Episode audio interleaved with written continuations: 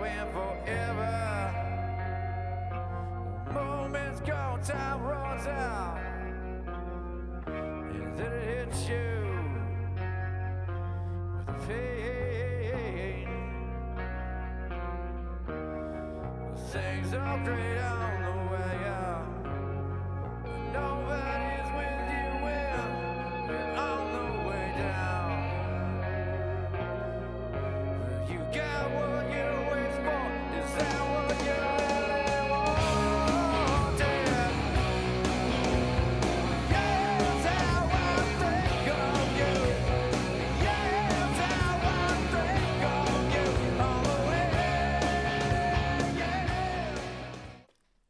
You're listening to the Gods to Ghost Volleyball Podcast and your host, Scott Bemke.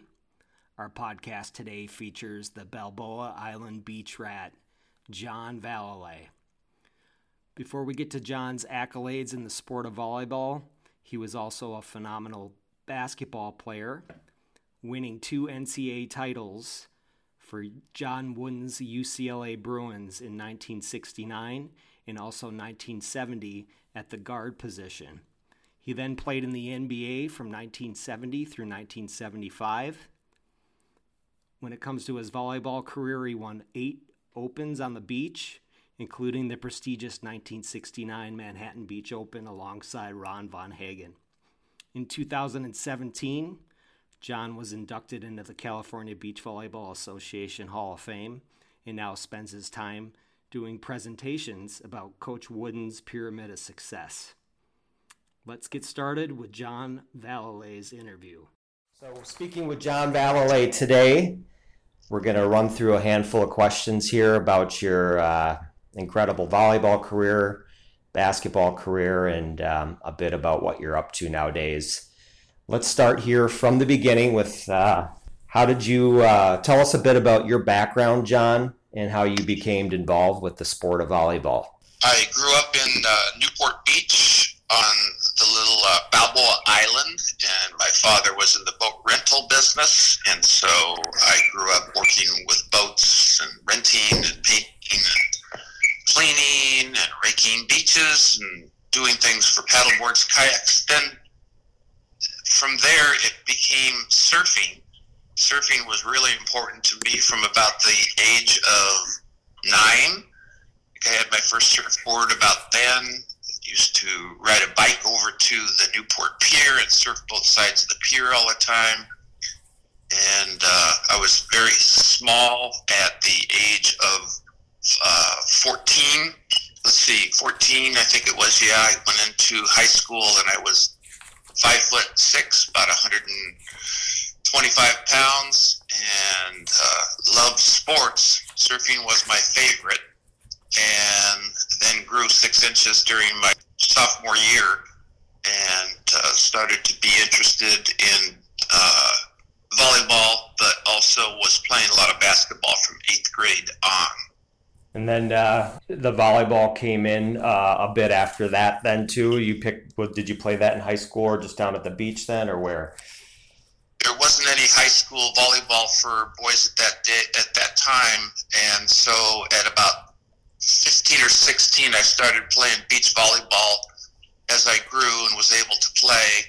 Uh, loved the beach, of course. Loved being around surfing. Loved being uh, in the atmosphere of the beach and with, of course, girls. And um, the whole the whole atmosphere of beach volleyball went with to me surfing. And uh, so and then when I wasn't doing that, of course, in the wintertime, I was shooting lots of hoops. I had a basket on the back of our house here on Balboa Island, and I shot relentlessly when there was nothing else to do. Um, that's what I was doing, is shooting hoops. Well, it paid off. You ended up uh, playing two years of junior college basketball, I believe, at Orange Coast uh, College, and then uh, from there you went on to UCLA and played for John Wooden. That's a pretty interesting story to say the least. Can you tell us a bit about how that came to be and what you recall about uh, your years with UCLA playing on those incredible teams and for arguably the greatest basketball coach that ever lived? Well, I think getting there was maybe more important. Uh, I came out of high school with a solid C plus grade point average, and uh, there were some people interested in me, and I was offered some scholarships, but decided to go to Orange Coast College. Thank goodness I did. I met this uh, beautiful girl there named Karen, and uh, we went out on a blind date. But I knew who she was. She knew who I was. She was a song leader there, and and uh, we had a great time that first night. And that the next night, she said, "Sure, let's go to the library." And uh, it seems to me, my recollection is is that I asked her what a library was, she said it was a quiet place where we could get something done. And I thought, oh, this is too good to be true. And but uh, to be honest, we went to the library and we studied, but then got closer and spent more time together. And she really encouraged me to get with it academically, which I hadn't done as much as I could have. And so the grade point average came up, and that's when uh, many more schools, including USC and and uh, UCLA and some out of state places, uh, in Washington and Nebraska and stuff like that, were interested. But uh, something about UCLA, and uh, I think uh, a lot of people wonder if they could ever play at that level. And I, people question whether I should, but unless I try. And of course, they had this great coach, and they had a pretty good center by the name of Lou Alcindor, and uh, Sidney Wicks was going there, Curtis Rowe was going there, and Lynn Shackelford, Kenny Heitz, Steve Patterson. I thought uh, I need to go there and see if I can do this, and so I did, and turned out to be a pretty good fit for the UCLA basketball team. Now, I think I recall seeing Lynn Shackelford on some of those late 80s ESPN volleyball broadcasts. So I did not know that he had a basketball background like that. So that's pretty interesting. Yeah. Lynn Shackelford actually started on three of those national championship teams. Wow, there was some great ones that came through there, to say the least. Now, uh, playing for Coach Wooden, he's revered and renowned for his coaching accomplishments as well as his famous Woodenisms and Pyramid of Success. Are there any in particular that, as far as his, his life lessons, that have resonated with you throughout your, uh, your throughout your life's journey, John? I, I think that if uh, every coach, every player in the NBA could learn one lesson, it would be really wise. First one would be to surround yourself with people and ideas that you respect. And Coach Wooden learned that from Abe Lincoln. It was one of his favorite mentors. And uh, when you think about what a athlete goes through, it's really important to be around people that you've vetted and figured out what they might be able to do to participate in your life. It's unfortunate that so many professional athletes end up coming out of their sport without wise counsel concerning their finances and so forth. So many of them end up broke and they go to situations that are more difficult than they have to be. But that isn't to say that I wasn't very fortunate because I was surrounded by my father, who was a small businessman, and I watched him and worked in his little boat rental operation and saw him work hard and bring in some money. Posted in his journal and showed me how the expenses went out. So uh, that sort of mentorship is really important. It's unfortunate that everybody can't see something like that. Mm-hmm. That responsibility was great. Coach Wooden uh, uh, you know, gave me that first concept. And the other one that I liked the most was never try to be better than someone else, but never cease trying to be the best that you can be.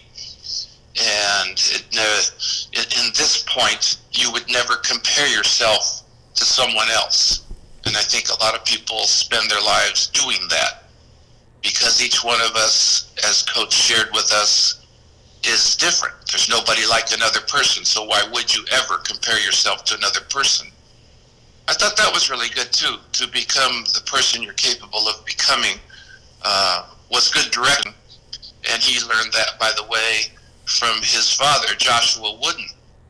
And so, when you start to think about these people and what they represented, certainly it's surrounding yourself with people and ideas you respect. And it's a lifelong process. It's not just these two concepts, but they direct you to find out more about what might happen in your life and what you can do to help yourself and your family. Absolutely, and you've continued on with that through this day. A lot of those lessons with so much that you've applied it to, from my understanding. Absolutely, and uh, one of the other ones the coach used to share with us is you cannot live a perfect day without doing something for someone else whom you know cannot repay you. Um, and, and the greatest gift is the one we give to another with no expectation of something in return, and he got that from Mother Teresa. So think about these folks that Wooden surrounded himself with, and then think about some of the people and ideas that we might use as his players or people that were associated with UCLA basketball. I think it's helped a lot of us. Well, it certainly did on the on the court. You ended up winning two NCAA championships in the time that you were there. And didn't you switch from playing forward to a guard there, which was pretty unheard of at that type of level too, considering you came from the junior college ranks right to the peer program in the nation and you made that transition pretty seamlessly, which uh, not everybody could do, from my understanding. Well, it, it wasn't maybe seamless. It was uh, a challenge to say the least because I did play forward in junior college and uh, was required to do a lot of different skills from that guard position. But I was a good shooter, and with Lou Alcindor as our center, we needed somebody we needed several people to take the pressure off of him by shooting hoops, making the baskets, you know. And so I fit into that scheme pretty well. But as far as my ball handling skills and bringing the ball up the court with speed, like some of the guards in the past at UCLA, I wasn't maybe as adept as, you know, with great speed. But I was able to get the ball up and get it into the right people's hands, and and uh, the transition was not easy. But because I could shoot well, I fit in really nicely, and uh, it probably looked more seamless, seamless than it was. From my understanding, you uh, dribbled left-handed and then shot right. Is that correct? Yes, I did. Uh, I don't know why. I just uh, the left hand seemed like it was more, uh, more, much more easy for me to fake one way and go another, and do a little crossover dribble with the left hand. Um, and plus, you know, if you shoot as much as I did, you want to let that right hand rest as much as possible. Right, you got to save it for the good stuff, getting the putting the ball in the basket. And you were a dead eye as a shooter. How did you get the moniker nickname from Coach Wooden of Mr. Money? Well, Coach picked that up from I think Dick Enberg, who announced it one night on one of the shows that I was having a good night. It actually came from one of my junior college transfers. Uh, one of the guys on the crew team went up to Enberg, uh, I think at halftime or whatever, and told Dick Enberg that I was called the Money Man at Orange Coast College, where I scored a lot of baskets. And uh, anyway, there's a lot of ways to fool people, and so, so uh, but I did like shooting the ball when there was a challenge taking place, and and so uh, Coach Wooden just went with that, and you know I think more of a tease than anything else. Moving on to your volleyball career, then, uh, 69, you won that NCAA championship, uh, your first of two, and then you went out on to the beach and ended up winning, I think, what, five tournaments that summer, uh, including the, uh, um, was that the year that you that you won the Manhattan Beach Open, uh, the most prestigious granddaddy of them all? So let's talk a bit about how that came about how you ended up pairing up with Ron Von Hagen and, and what did you learn from playing with him? What was that like? Well, I had. I think we should start with that. I had the good fortune of playing with some of the older players like Dick Davis, Okay. who was a star from yesteryear at, at the time, and I believe he was coaching sports at uh, basketball at UCI.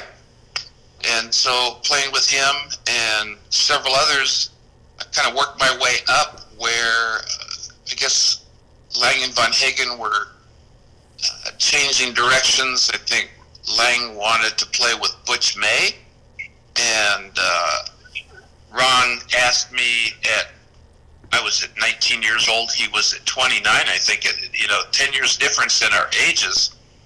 But he had seen me play and knew I had some ability, and uh, asked me to play with him in the Corona Del Mar Open. And ironically, we ended up playing against Butch May and Ronnie Lang in the final. And uh, I, I, Ronnie Lang was really good at digging balls that were hit hard and hit in a certain way. And uh, I remember playing against Ronnie. I'm playing on the right side, Von Hagen on the left, and and uh, I'm going up real high, and I'm hitting these balls pretty hard down. And a couple of them, Ronnie Lang dug, and so Von Hagen then you know took me aside and said, "Look, you're hitting the, you can hit the ball like that, but there's a better place to hit it, and that's where nobody is." Always the voice of reason. But you know the the youth always says, "Oh, I just want to go up and hit the ball as hard as I can straight down." Well, it doesn't always work so well that way. He says, uh, "Deep middle is the safest place that you can hit a volleyball in two-man volleyball." So once I started doing that, they uh, I was able to hit the ball in the sand. So if you move from the deep middle to the to the uh, lines or you know whatever, you change everything up because it's really hard to dig a ball from a guy who's on the net and hitting deep middle. So I was served and served and served uh, all the balls in that match, and I might have played one more tournament with Ron where people tried serving me, but then it didn't work very well. So by the time Ron and I had moved on together to win tournaments, they started serving him, and I thought that was ironic because here's this guy who's the most experienced and most reputable player playing with this guy who's now setting the ball all the time. And so we had a lot of fun siding people out. Yeah, it had to. That made you feel pretty good if um, you were that potent as a offensive player that they switched up and went to Von Hagen, whose you know moniker in life was uh, one, two, three. This ball goes down, the king of siding out. Well, that and so I joined him during the time that I played with him, and I think that was our greatest strength is our ability to side out. Now that uh, the Manhattan Open that year, you beat you know Larry Rundle and, and Henry Bergmann, who's you know Ron Lang considers them to be the toughest team he ever competed against. What do you recall about that Manhattan Beach Open and what it was like to win such a prestigious event? And you were what all of twenty or twenty one years old at that point in time. Correct. Uh, I was really excited to be playing in the Manhattan, Beach Open with a huge crowd on the beach. Uh, it, it was really fun to get to play against Rundle and Bergmann. And again, we focused on our ability to control the ball. And we did a little blocking on Henry. And of course, Rundle was at the top. The, both of those guys were at the top of their game. But our strength in siding out is what made the difference. And we played against and Bergmann three times, I believe. And according to Ron Von Hagen, we never lost to them. So if they were the best team of them, I kind of like elevating Rollins in my game, or at least our experience, to a high level. If my memory serves me right, after talking with Von Hagen, you may have also played him in that. Uh, I believe it was called the Seaside Tournament, where it's just two teams that are invited to that club, and then you beat them there too. Although that technically wouldn't have counted as a win, but you that maybe would may, have made you four and zero against them. Does that ring a bell? It does. I remember going and playing at the club. I can't. I think it was the Jonathan Club. Okay, Where the- that's the one. this little match, and so it was fun just to go up with my wife Karen, or girlfriend of Karen at the time, and and participating at the club, and you know it was one more match against Rundle and Bergmann, which is exhausting, but it, it's uh it was a great win for us. people often you rave about the extreme power of which Henry could hit a ball. Um, is that a, a fair and accurate assessment that he he really was uh, truly exceptional when it came to that? Yeah, Henry Henry had a really fast arm swing, and he could hit the ball with power down the left line or hit it across court. So you had to pick some sort of an angle to try to block him and or fake one way and go another, and uh, hopefully get him to try something different that uh, you know Ronnie Von Hagen could run down. And so anyway, our, our real key though again was that we didn't give the team other points. You know, the other thing is, is we were playing in an era where side out was important, and so Ron and I were in really good shape, and that helped us, I believe, as well. Absolutely. Now, as you're probably well aware, Coach Wooden had a profound impact uh, on Von Hagen's mindset and approach to the sport of beach volleyball and life in general, even to this day. Was this apparent to you when you played with him in '69 and in '70 a little bit? Um, if so, what did you? What else did you learn from Von Hagen playing with him uh, over those two summers? Well, I think that uh, Ron's honesty and his thinking and how it related to everything that was on the court and anything that we would try to do, he was absolutely transparent in sharing with you what might help you be a better player. He was so sincere. These are two parts of the pyramid of success. His uh, his integrity at all times regarding volleyball was at the highest level. And uh, of course, he had skills that were incredible. That's part of the pyramid of success. Um, he really wanted his team to do well. I think that was great, and he was certainly affected by that.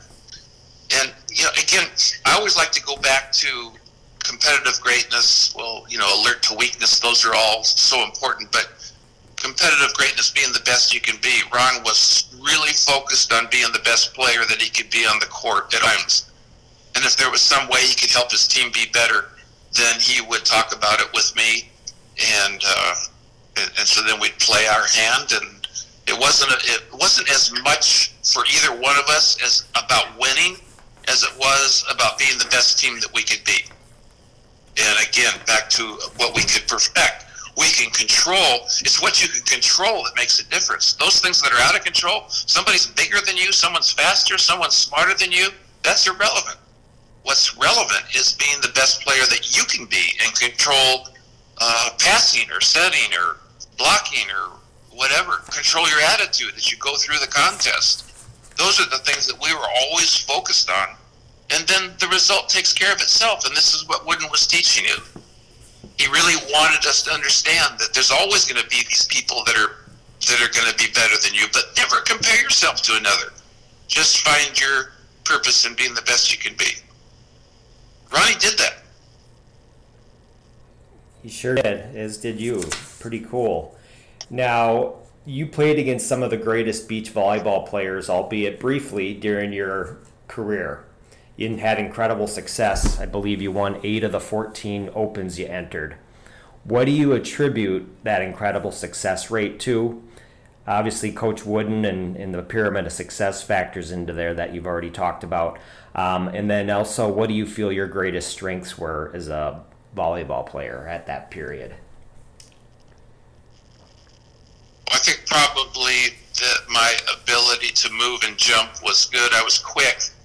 I could jump well, but my knees were somewhat faltering. I was taking cortisone in my knees, which wasn't a great thing to take, but uh, I think I wasn't as gifted as many that would last a long time in the sport, either volleyball or basketball.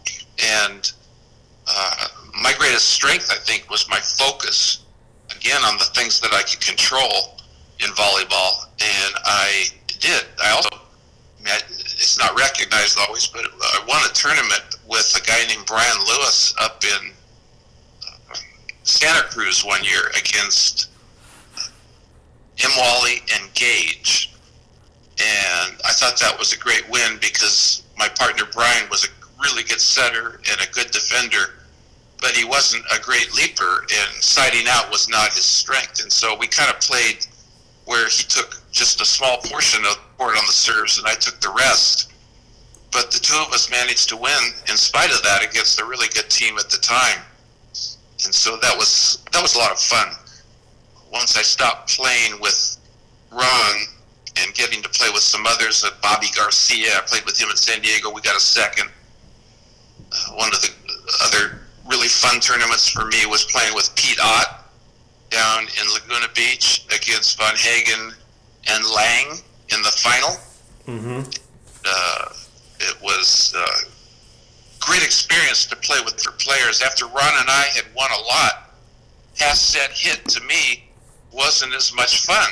It was actually more fun to go out and play with different people and try different things. It- you know, half set hit win uh, was something that we achieved. My goal was to win every tournament on the Pacific Coast, and once I had achieved that, I felt like I could go and have some fun with some of my close friends besides Ron. And uh, while it was a great experience to win a lot on these in these tournaments, it was also fun to play with others. And then I was also doing a little bit of volleyball with the Wilt's Big Dippers little exhibition team for a while. But uh, that's kind of a funny story too. I have two funny stories. Pete Ott, when we were playing uh, down in Laguna, we had to flip. I think we're we came back through the losers or something like that. And we had to flip to see who was going to get side and serve. And Pete was this like almost gymnastic sort of a guy who's really great jumper. So the referee said, "Let's have a flip." And Pete did a perfect flip, backward flip, and landed on his feet. And I thought surely we would get the choice then right. uh, of side and serve, and the fans went absolutely nuts. And I was on the stand laughing so hard I could hardly stand it. I had no idea who was going to do this. so that was pretty cool. Right.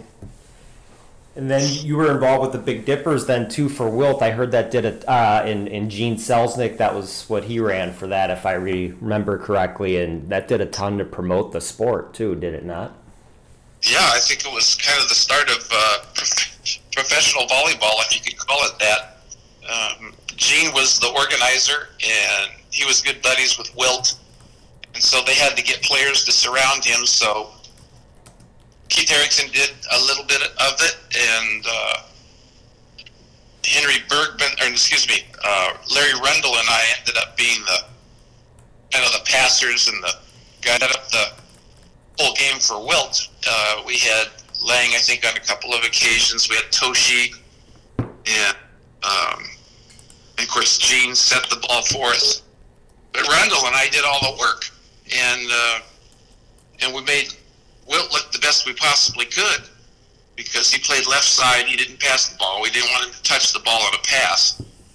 And if we get the ball up in his hands, he'd hit it high enough and hard enough that people weren't able to do much with his hit.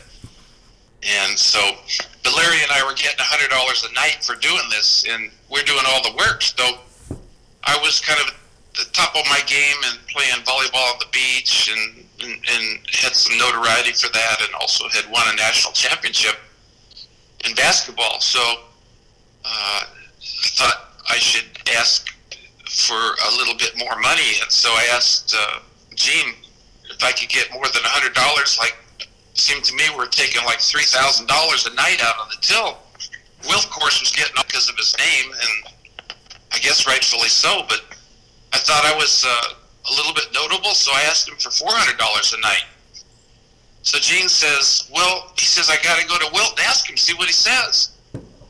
So Wilt gives him the message that we probably uh, it's not going to work out. So Gene comes back to me and he says, "John," he says, "I talked to Wilt. He says Wilt says we don't need you anymore." Oh boy. I feel like I had the hand in pro pro volleyball to some degree.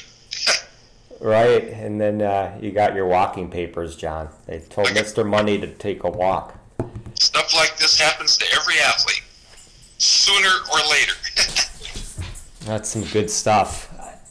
I bet uh, those were some some fun ones. Now, were you on that team with them, or you were on the exhibition team of players on the other side uh, playing against them, or or, or both? no, Rundle and, I, Rundle and I passed all the balls. We were on the four-man team that was called Wilt's Okay. Big, and we played against six-man teams from, it seems to me, Manhattan Beach down to Laguna, San Diego. and Gene would set these games up at all these different gyms, and you know we'd get announced and promoted, and and Gene did all that work or set it up through the people he knew, and it was just a fun evening where people could see the best players, I guess, at the time play their game. Good stuff. Um, What What was your thoughts on Wilt and his volleyball talent? He couldn't play. I've heard that from a handful of people without mentioning any names. No, he, he, really he couldn't pass the ball. He wasn't skilled in that. I mean, he never had time to develop the skills, though. Uh, although he started playing on the beach once he got playing with the Lakers, he'd spend his summers down there. But it wasn't his thing to do that, and his his feet weren't as quick as a lot of the rest of us as far as moving and getting in position to pass the ball.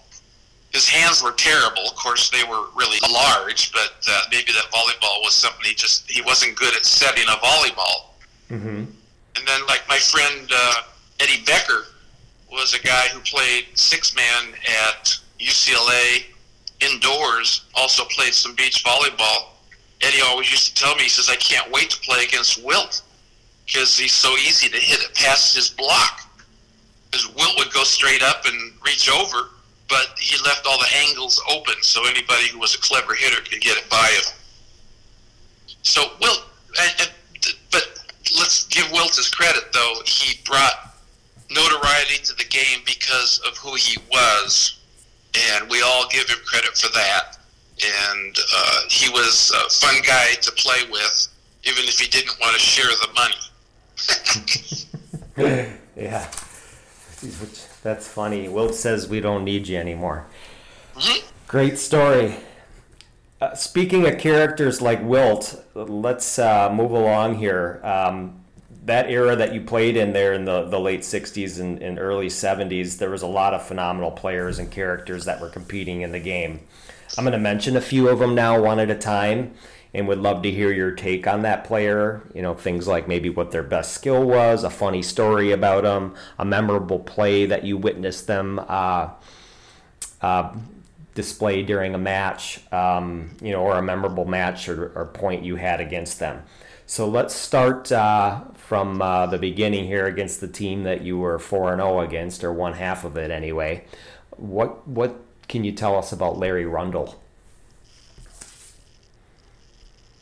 Larry was one of the smartest guys in the game and highly skilled. I mean, he could play indoor or you know six man, and he was one of the best at that, as I understand. Although I wasn't around the indoor six man game because I was run off the court at UCLA by J.D. Morgan, the athletic director. But uh, Larry was a very talented player who could hit the ball in any direction, who had all the shots, cut shots, and and everything. It's super competitive. Good. What about his partner Henry Bergmann? Henry was, uh, unfortunately, we don't have Henry with us anymore, but he was a guy who uh, came out of Santa Barbara and just was uh, so notable for how hard he hit the ball and could bounce it off the sand. The best way to play against Henry was to try to block something, make him change up his direction, and we did a little of that with Henry and had some success. But uh, super competitive, as was Larry Rundle, his partner, and uh, really fun to watch.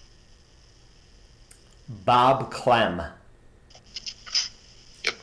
Bob Clem, I can't remember who he, he might have played with uh, Vogie or uh, and he came I think out of San Diego. I can't remember his partners, but played against him several times. Seems to me played the left side. Really, really nice guy. I don't remember a whole lot more than that. I played against him a few times. Gotta remember, Scott. This is 50 years later now. yeah, I know. What about uh, Ronnie Lang? Ronnie was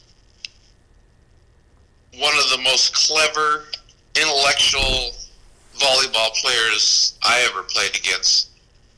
He uh, he was great at strategy, and knowing the other team's weaknesses and how to take advantage of them. I was always amazed that Ron could hit the ball as hard as he did, not being able to really jump very high. This guy, I'm telling you, barely barely cleared the net, but hit the ball by everybody and had every shot in the book. Was a great defender and super competitive, and also a really fun guy off the court. Was he as intimidating as people talk about when he was on the court? Like he just was going to grind you into the ground with no remorse? Well, he tried to be, but you know, it's like, come on, man.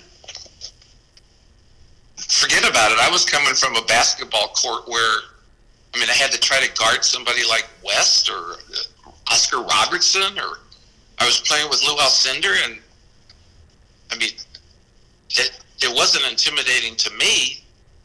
The only thing that mattered to me was figuring out, you know, what I could do to get the ball by him, so he wouldn't dig it or touch it.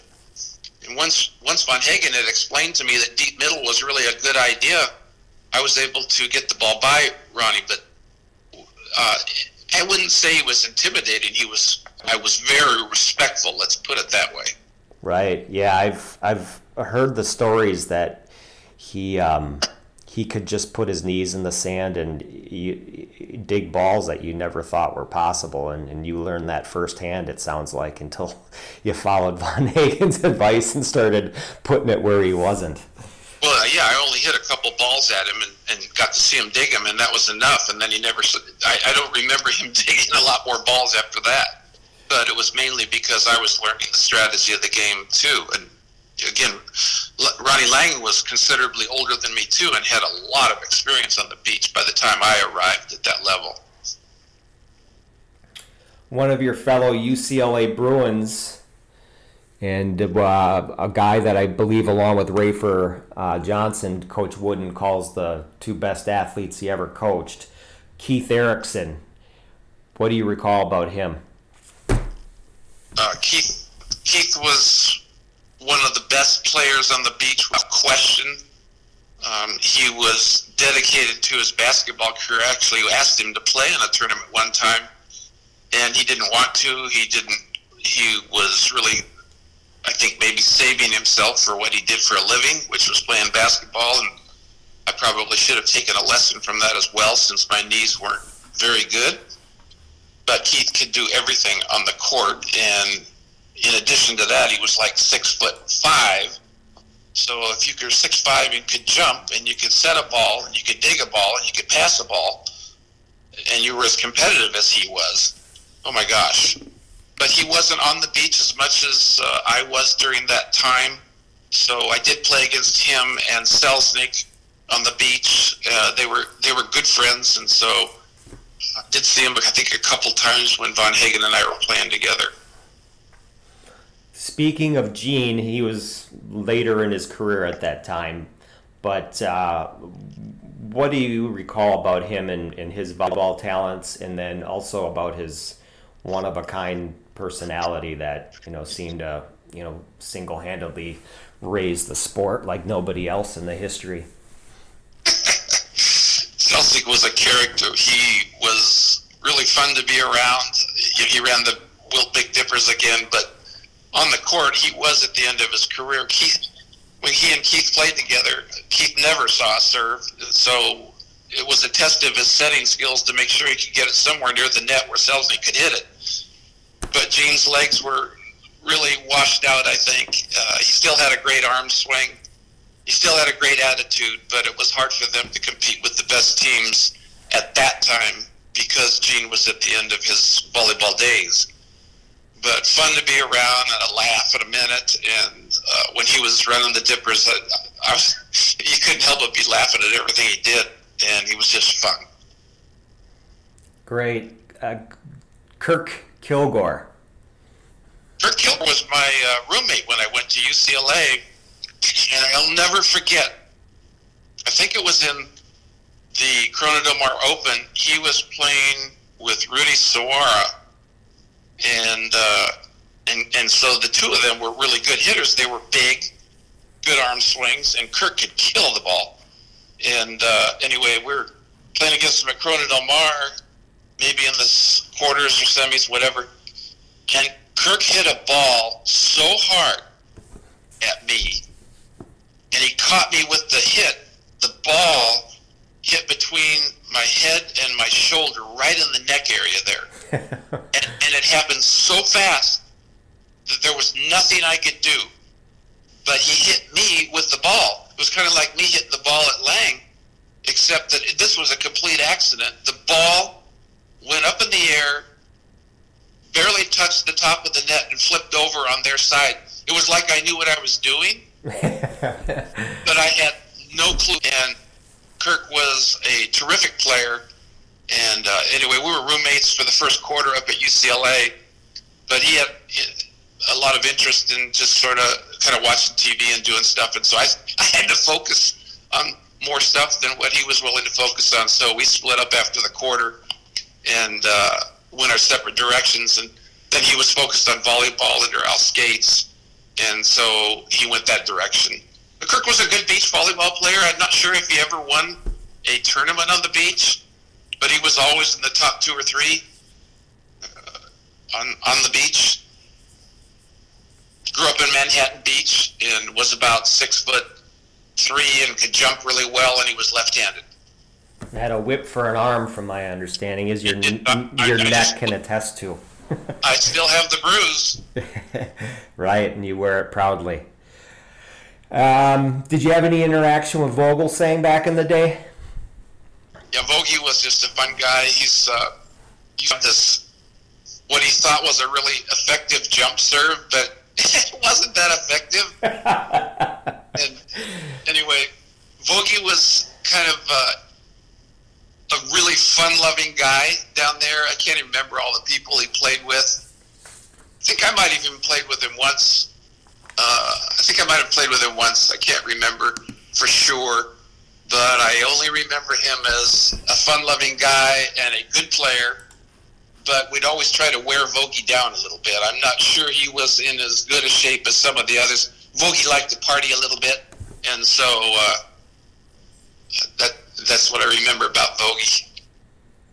Yeah, I heard his uh, antics were pretty legendary with what he would do, from having a beer at the back line of the court, or uh, calling, not calling nets, or you know, calling balls that were out, saying they hit the line, or vice versa, and just kind of was really good at getting under people's skin.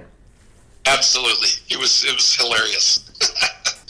Now, were there any other players that I didn't ask you about that you maybe want to bring up before we move on to the next question? Well, because there were so many characters in the game at the time, I have to bring up my friend Ron Kuhn, who was a star volleyball player for six man at UCLA under Al Scates. Mm-hmm. And he was only six foot one, but he could jump out of the gym. It was like some sort of a monkey or something, you know. And and so he wanted to play with me in this tournament. Um, and so we played in a tournament. I think we were down at Marine Street or someplace like that. And uh, you know, had a good crowd for this match. So it must have been quarters or semis or something like that. And I'd set Ron, and they serve him all the time because he maybe wouldn't be as focused, but then he would get a good pass going, and I'd set the ball in the net, and he'd go straight, he'd go sky high and drill the ball from the left side, he'd drill it down the line, straight down, out of bounds. and, and the ball would go so high in the air, and the fans would go nuts. And I said, Ron, the ball's in the middle. Hit the ball in the court. He says, No, look what happened. Straight down, and the people went nuts. And it was like, what could be better than that? Oh boy. Yeah, that's good stuff right there. He's- I still see him. He walks Balboa Island, and so he comes by my house probably three, four times a week. And I still tease him and laugh about it all the time. He's a great guy, and uh, anyway, he had a great indoor career. He played with the Bangers, I think it was, which was the first indoor six-man uh, volleyball for, for professional athletes, and he played on Wilt's team with him. Yeah, that was a name that I wasn't familiar with, but I'm sure there's some quite a number of people that'll be, oh yeah, I remember him. So that's good stuff right there, John. Yeah, yeah. Um, and other players, I, you know, I got to, I got to see Dave Wardwell at the very end. I think I was just coming up, and uh, some of his clever antics out there, and his ability to play the game was really awesome. And but he was a lot older than me, so I didn't really get to play at the high level against him. Clever antics, such as?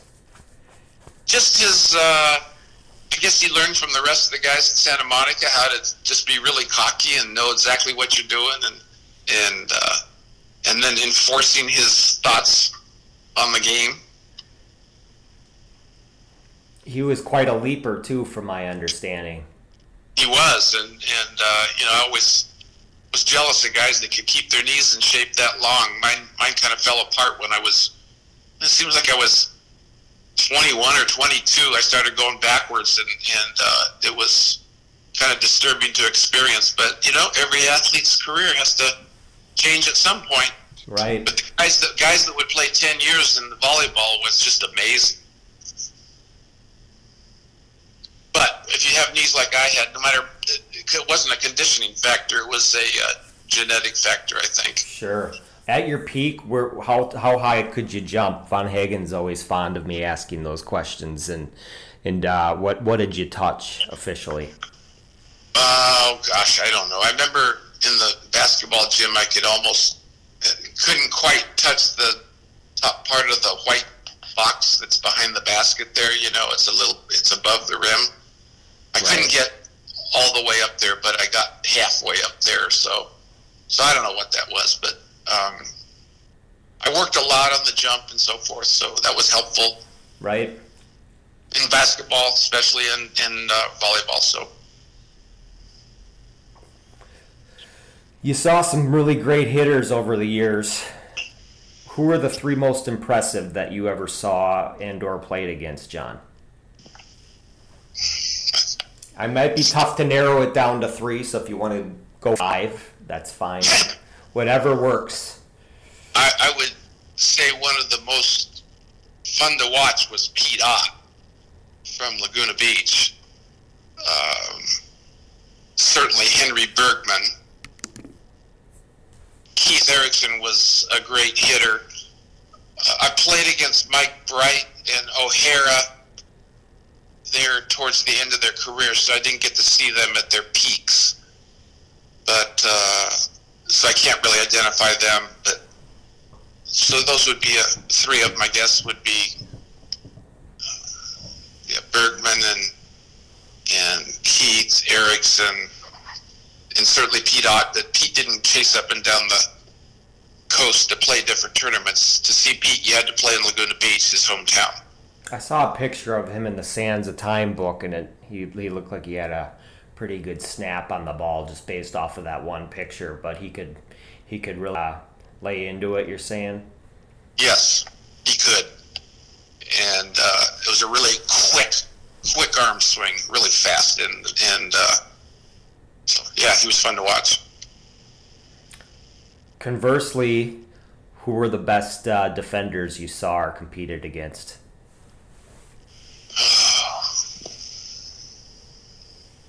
Well, Ronnie Lang was certainly one of the best defenders, maybe the best defender that I played against.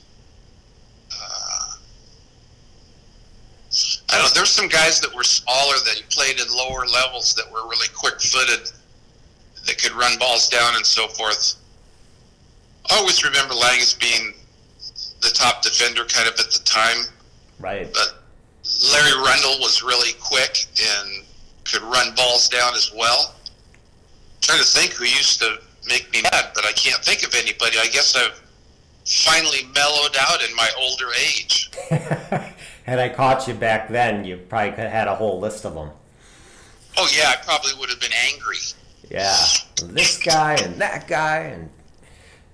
Uh, uh, what about best team you competed against, and why were they the best?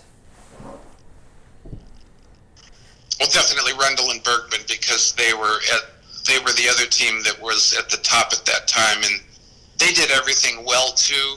They they were good passers, good setters, both of them, and and uh, great hitters. As I look back, I'm a little surprised we beat them as many times as we did, but uh, I guess I shouldn't be surprised because we did the things that we could do to beat them, which was to handle the ball better than anybody. Pass that hit, pass that hit. We did that, and uh, but they were certainly the best team at that time that we played against. You won eight open in your career, John. If you had to single out your favorite win, which would it be and why? Uh, I guess as far as the fun of playing the game, I I wouldn't be able to pick one. As far as one that stands out because it was kind of the a national championship, if if you might say that, would be the Manhattan Beach Open. But I loved winning at Laguna Beach, and I, my home beach was Corona del Mar. That was fun. I loved playing down in San Diego, and Santa Cruz was always fun.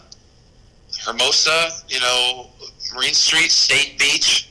Winning State Beach was really cool because that was kind of the center of volleyball at the time. When Selznick was down there, and and Keith would come down, and Bordwell. I think all those guys kind of came from up there, and and then there was uh, where Von Hagen played. Can't even remember the beach Sorrento? now. Sorrento.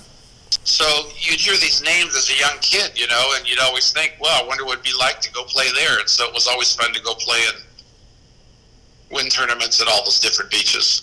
And then you won them as a 21 year old young kid sandwiched in between two NCAA basketball titles at UCLA. That's pretty neat. Actually, I think I was 19 and 20 Gosh. because I went to UCLA as a 19 year old, and that summer I played with Von Hagen, I think. And so that would have been back in uh, 69. Yeah, you were like Kent Steffes winning those tournaments at such a young age. That's pretty impressive. Well, surround yourself with people and ideas you respect. I guess I was lucky to be surrounded by Von Hagen. Yeah, well, luck follows skill. Um, do you watch today's game at all? You know, they ma- with the shorter court and rally scoring, and what's your thoughts on it? If you, you know, from what you have seen of it, John. The only way that I watched it is I have seen it on TV some, and they've changed the game so that it's a big battle at the net. Uh, in my day, you you couldn't go over the net on the beach, and it was also a larger court. I it, it, and when you have rally scoring, you have shorter games and shorter matches. In in the day that I played, I remember playing. I immediately think of Manhattan Beach, what it was like to play a whole tournament in the hot sun, siding out. And so conditioning was a huge factor. A lot of times, guys would cramp up, and uh, Von Hagen and I never cramped up. And so, because we were in really good shape, I mean, it was volleyball was kind of an offshoot for me to sort of stay in shape for basketball, except for the jumping that probably didn't help me at all. But running in the sand, being in good shape was really important.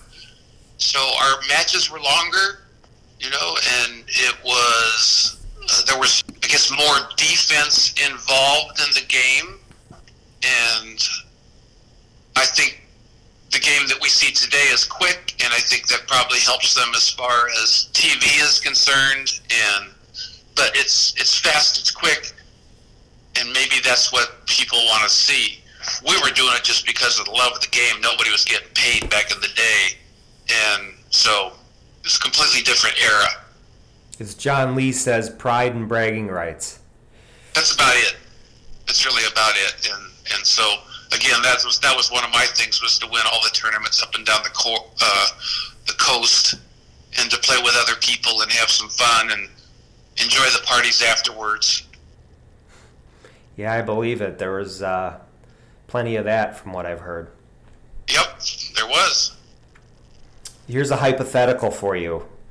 In your prime, how would you do against a team like Dalhausser and Lucena, playing old school rules like you played in from the 60s or 70s in court, side out scoring, no antennas, no blocking over, tight hand setting, best two out of three to 11.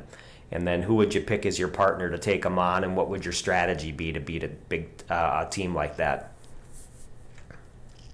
Well, we played big teams, and so I'd take Von Hagen, and we would pass set and hit. And they can go up and block all they want, but they're not going to be able to block us that well if they can't come over the net. So uh, we would serve as tough as we can and try to make those big guys do things that they didn't do as well.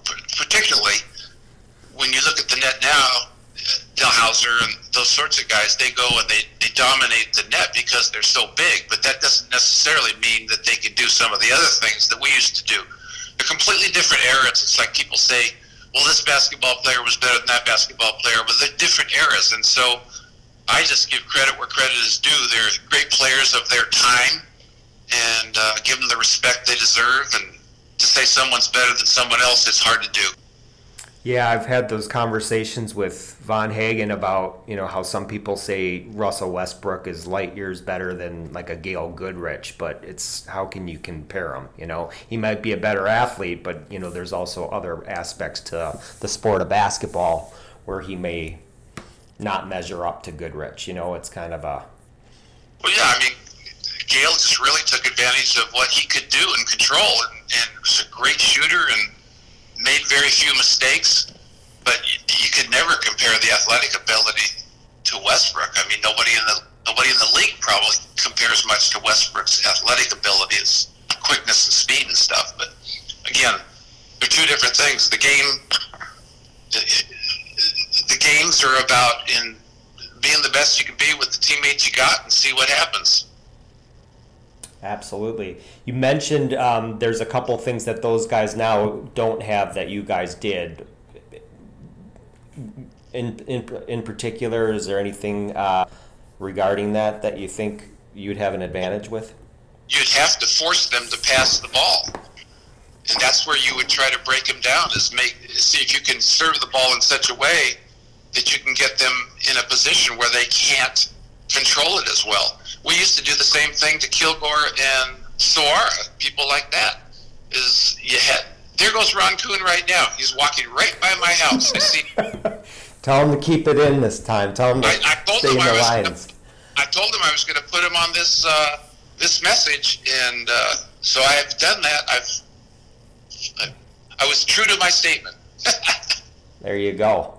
Yeah, that's good. Um, looking back on your illustrious career, John, you, you you won two NCAA titles, eight beach opens. You've done some great things, philanthrop, uh, philanthropically, uh, the lack of pronunciation here, um, wise off the court. Um, what are you most proud of, and how'd you like to be remembered? I tried hard and did the best I could with what I had to work with. Um, and as a result, some good things happened. Some very difficult things happened as well in Karen's and my life. And one of them was losing a child to cancer when she was 12 years old. But we fought the good fight. And ever since those days when she passed away back in 1991, we've been involved in a philanthropic effort to change the world for kids that are diagnosed with cancer. When she passed away, only 40% of the kids were surviving, and today, 85% of the kids are surviving. And so, over these many years, we've had our hand in changing that through the monies we've been able to raise for cancer research. And uh, so a terrible circumstance happened to us, but we've managed to give our time to something that's valuable and have caused change. So that's that's been a real blessing. Now, is that the dribble for the cure that you have out there, Well, or is that something different? the, the foundation is called Pediatric Cancer Research Foundation. Okay. It was begun about almost 30 years ago now, and uh, that foundation is what has its hand in Dribble for the Cure, which is at UCLA and St. John's in New York. And each year we have this event that has raised about $2 million that's part of the $30 million that's been raised over all these years for children's cancer research. So I've sat on the board of directors of the Pediatric Cancer Research Foundation. We call it PCRF for short. And uh, very proud of the fact that we've been able to make a difference there. Yeah, as well you should be. Well done. For my final question here, John, what are you up to these days uh, in terms of occupation, family, and hobbies in your spare time? Well, uh, we, today I am involved in some real estate in Newport Beach that actually my father began with back in the 1930s. Um, he bought some property and he wanted to sell it, and so back in 1975, and I told him I I was out of pro sports at that point and he saved some money and wanted to hold on to this property, and I said, I think Dad, why don't you go play golf and I'll take a small stipend to control the property. And I think something really good's going to happen. I guess right. He told me, he says, John, you can never make money in real estate. and, but the reason he said that is, and it's adverse that back in the day when he was operating his boat rental operation, the only way you could make a living was through a cash flow business. And the real estate wasn't worth much down here yet, but I saw it changing when I came out of sports. And so I took over that business. We started a retail store called Newport Ski Company that was very successful in Newport. Started out as a little 3,500 square foot store and grew into 15,000 square feet, and it was successful. And I did that for with a partner for about 25 years, and then we had another little bit that I got involved in.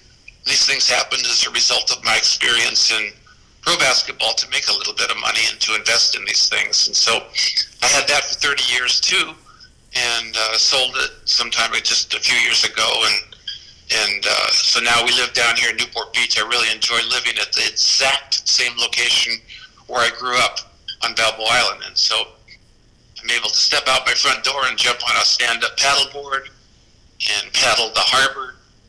Uh, one of the things we didn't mention here was that I uh, surfed for 50 years. I mean, surfed waves and loved that to death. But then when I had both knees replaced, I became a little slow. So now stand-up paddling's fun for me. I play a lot of golf, play three days a week, get a good walk in. I swim quite a bit. Where I play golf also has a swimming pool, so I'm very fortunate that I get to continue to condition myself. And shortly after New Year's, my wife and I are going to go skiing again. As I said, we were in the ski business for a long time. Right. So I put the braces on the knees and get out there and when I come down the mountain and end up in the line and going through the lift line. One time I was up at Snow Summit doing this, and the young person that was helping people get on the chair looked at me and clapped. Good stuff right there. Yeah. So anyway, we love to ski, and we don't go too fast, and we don't do bumps, and I don't go heli skiing like I used to when I was in the business. You go up in a helicopter and ski down hills and stuff. And. So I've done a lot of sports, and I really enjoyed all that. I think I really had the blessing of getting to do a lot of those things, but also have paid attention to my business. So it's a little bit of business, and uh, the stand-up paddling, and golfing, and swimming, and and a little bit of skiing. So feel very fortunate that I'm still able to do these things. Yeah, sounds like you've had a pretty full life there um, in a number of ways. Congratulations, John.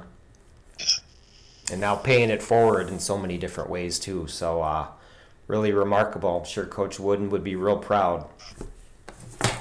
he uh, he was helpful too. I used to consult him a lot on different things. I went through cancer myself and had two stem cell transplants where one of them they take all the blood from you and then they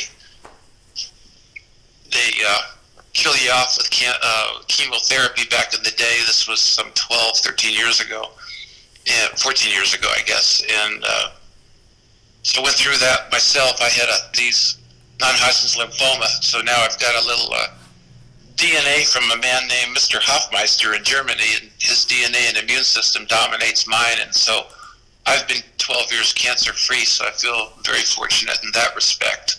And Wow. You know, so my family got touched by cancer. and Never dreamed these things would happen, but they did. And so it's fun. It's fun to be involved in that philanthropic arm still. And we try to get back to New York to go to the Dribble for the Cure there at St. John's, and, and we always love doing it at UCLA with my alma mater. So that's fun too. Yeah, I, uh, that's an incredible story with with you with that stem cell um, transplant, and it gave you a no, new lease on life. And look at you now, and uh, how you're paying it forward in so many different ways. And um, yeah, can't can't say enough about you and what you've done with that. So very great friends, great friends, associates, and uh, have had great business partners. So I guess I've been lucky to follow the uh, formula of surrounding yourself with people and ideas you respect, and found a faith in God as a result of that experience as well. And uh, and and so between the faith and the pyramid of success and the people around me, I've been blessed. This concludes our interview with John Vallely. Thanks for tuning in. I'd like to remind you that we have a website commemorating the sport of volleyball, which is godstoGhosts.com. We also have a Facebook page, which is Gods to Ghost Volleyball, and a YouTube page, which is also Gods to Ghost Volleyball. Lastly, I'd like to thank the musicians that we use for our podcast. The opening track is from the band Sponge. The song title is Rainin' off the album Rotting Pinata. The closing track is from the band Magna Carta Cartel. The song is That It's Already Too Late off the album Good Morning Restrained. Thanks again for listening.